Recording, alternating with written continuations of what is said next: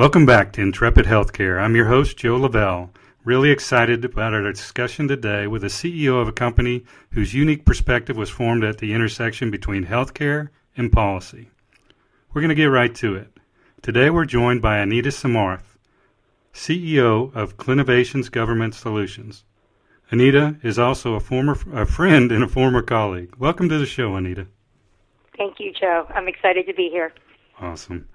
Thanks for making the time. Before we get into our discussion today, take a few seconds and inform our audience about you and your background. Okay, thanks, Joe. Uh, I've been working in healthcare IT specifically for 20 years now. Uh, started my career at a number of big four and consulting firms, including the one that Joe and I worked at.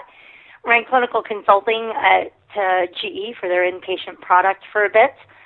And uh, being based out of the DC area um, for this entire time, I noticed that there was a real need and lack of expertise from on the ground health IT experience in hospitals, health systems across the country, informing the work that was happening at the federal level. So about almost 10 years ago, I had a shift in focus. Um, uh, bringing that on the ground real world expertise to the public sector, and then also found that even the commercial sector, with all the work that was happening in the government and policy space, needed some assistance and guidance on how to navigate everything and all the changes. So um, now I'm finding myself focusing both working with government and public sector organizations and uh, commercial healthcare organizations, really helping bridge the gap. Perfect. Can you give us a 10,000 foot overview of Clinovations Government Solutions? Sure. Um, our our history, uh, we're actually just over five, six years old now. Um, our history and origins are uh, Trenor and Williams and I formed a networking learning collaborative back in 2007, uh, and at the time that was titled Clinovations, and it was just this informal way to bring together uh, clinical policy technical leaders in the DC air metro area together to share information and bring together like-minded people. And that continued to evolve and grow and got went from very informal to more formal and at the urging of those members, we actually uh, formed Clinovations in October of 2008.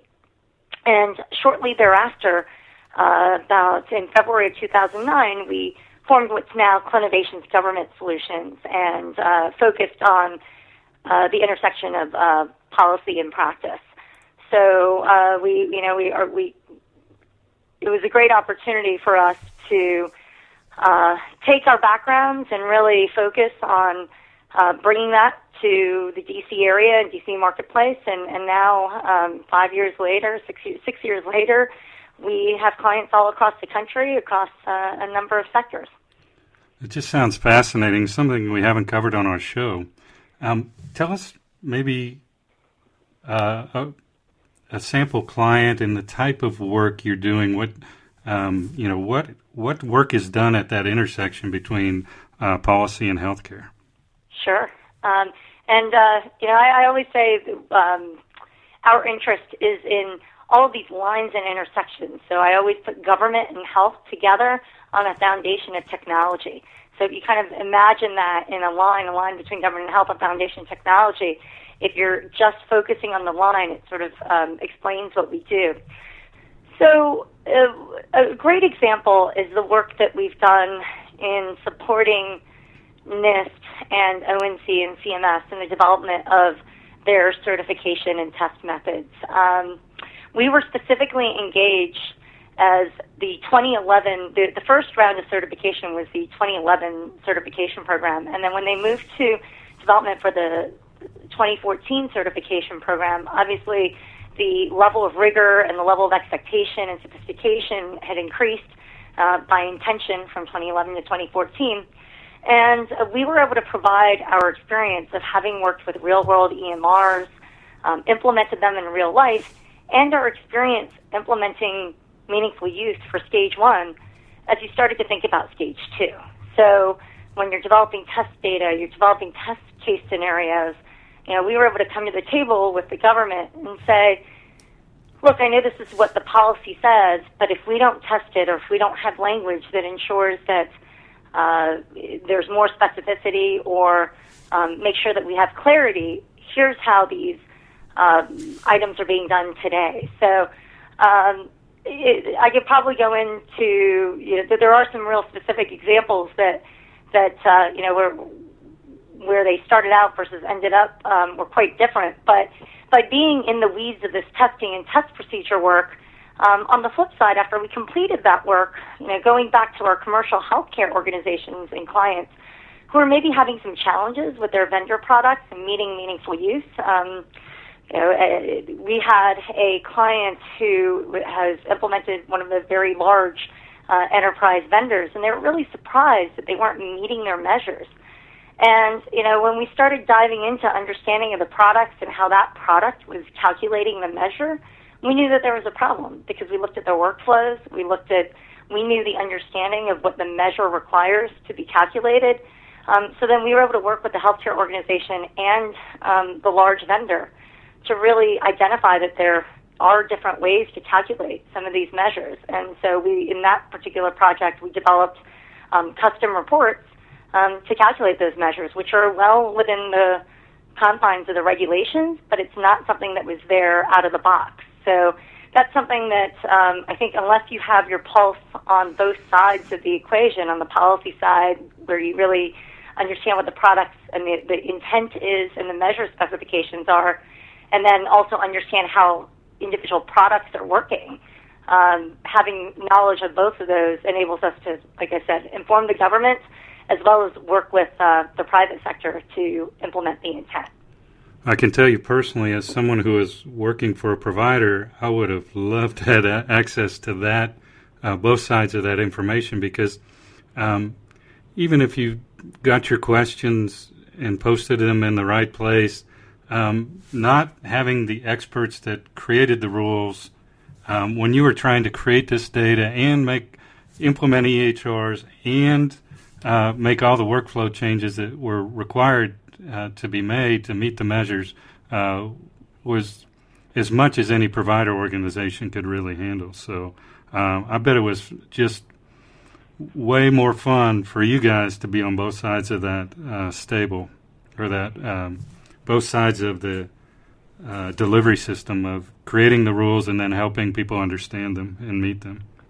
Yeah, I mean, it, it was fun. I mean, to, to have a seat at the table to, you know, how are we going to test these rules um, versus how have they actually been implemented in real world products? Um, you know, uh, uh, yeah, one I, I was thinking on the earlier question of specific examples, but the the easy one that comes to mind now are you know a lot of times for stage one you were able to use uh, ICD data for um, diagnosis. And uh, a lot of that data is typically done by coding interfaces or typically done in separate systems. And then that data is often interfaced back to a EHR and uh, if you're not aware of when the EHR vendor runs their reports to extract data out of the transactional system into their data warehouse or reporting database to populate those meaningful use reports, you're not going to get that data. And if you think about things like chart completion and how long it takes for a chart to get completed, then coded, there's you know three weeks, maybe even more of a delay before that um, ICD-9 um, value comes in back into the EHR, and by then you've already completed the note, you've already closed out the patient, they've been discharged, and uh, the data's already gone to populate the reporting engine. So that's an example of something that was specific to meaningful use at one of our clients, but uh, you know, it's not unique to meaningful use. It, it really sheds light to a lot of challenges in quality reporting and data. Exactly. It seems like um, you probably had uh, visibility over over several clients to understand what the really big challenges, both with meaningful use stage one and stage two. So I guess I have a two part question. What were the big challenges with MU one, and what are people struggling now with MU two? Yeah, you know, with with MU one, I mean, my initial inclination, I think, on a lot of provider organizations when they first looked at the measures, they said, "No big deal. This is easy for us."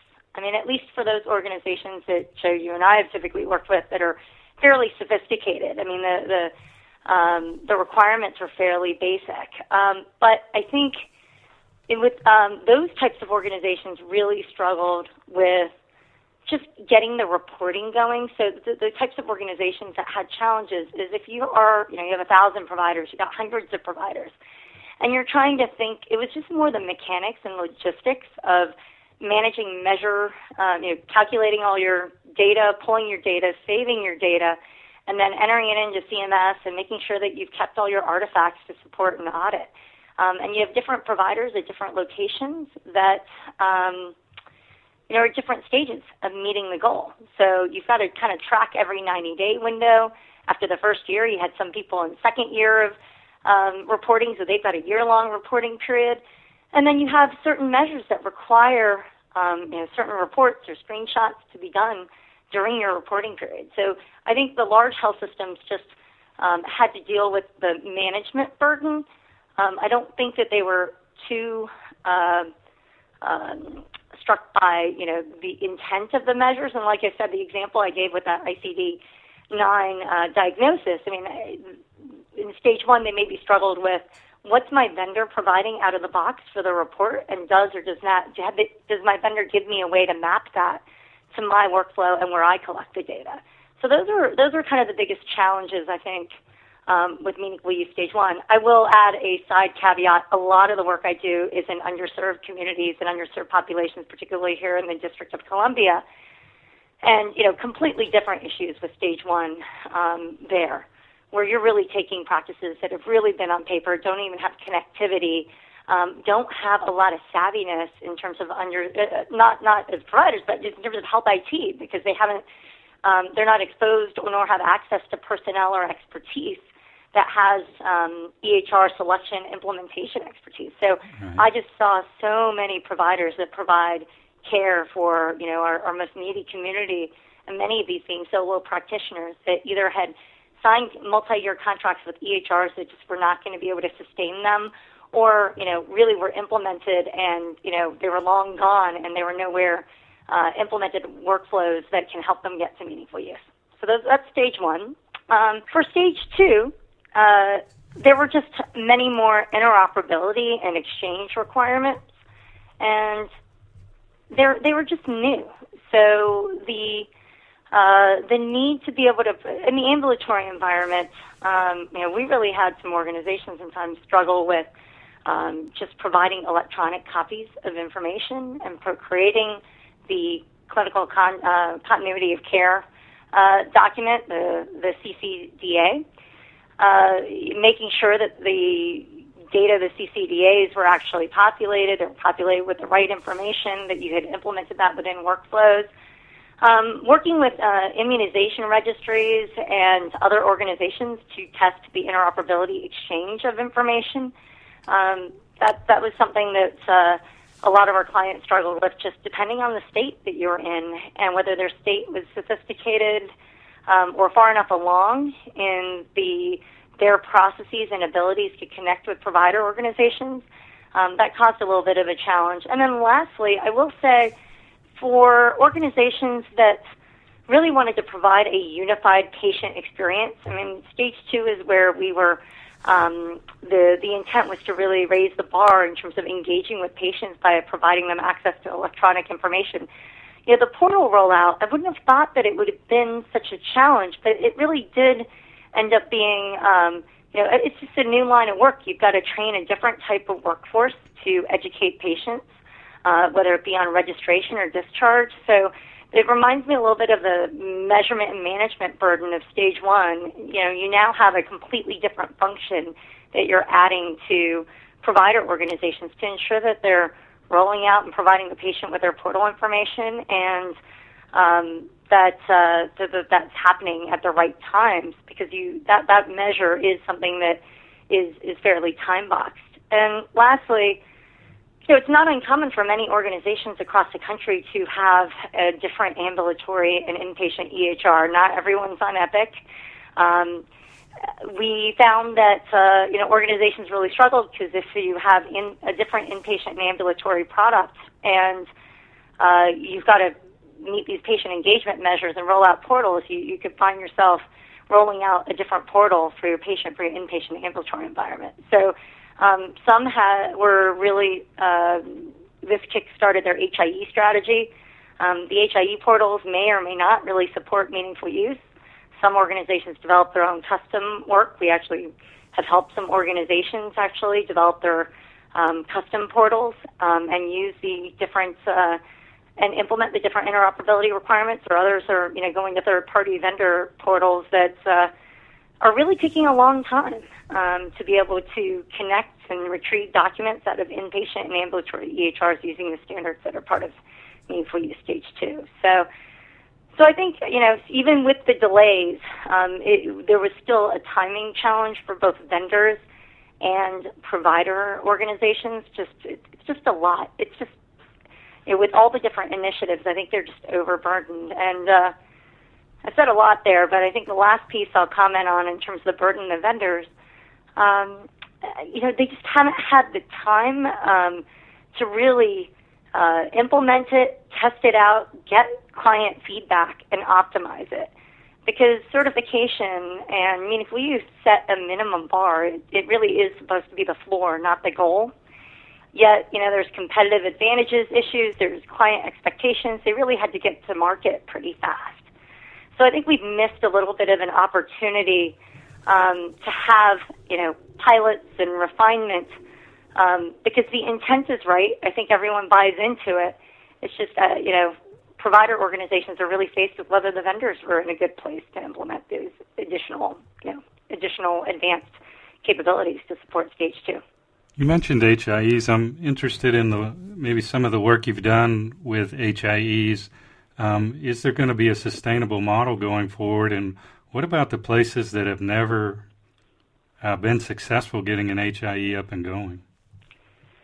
You know, uh, I, we have uh, I have worked with a number of HIEs, and our team uh, has really seen. You know, we've seen some come up and start to fruition and be successful, and we've we've seen a number of them close. And uh, we also worked with uh, the federal government when uh, ONC had had provided funding for um, HIEs countrywide. So, so you know, thinking through that view, um, we we do see those organizations. I mean, the example I gave previously, where you have different inpatient ambulatory products, and um, as we're seeing more and more health systems starting to acquire um, other hospitals and cl- ambulatory clinics, they really do rely upon an HIE platform to integrate those different organizations into their ecosystem. So there's a there's a need, and the HIE costs support uh, a business need for those organizations. So we we saw over the last couple of years a big uptick in organizational HIE implementation, um, which of course then you know uh, modifies the priorities for some of those organizations to participate at a state level. Um, so we've seen a lot of state efforts, particularly in large states with multiple, maybe metropolitan centers. Um, the role of the state or centralized, uh, you know, state level function, even if it's from another organization, really changed, where they're one more of convenience, uh, uh, convening and governance.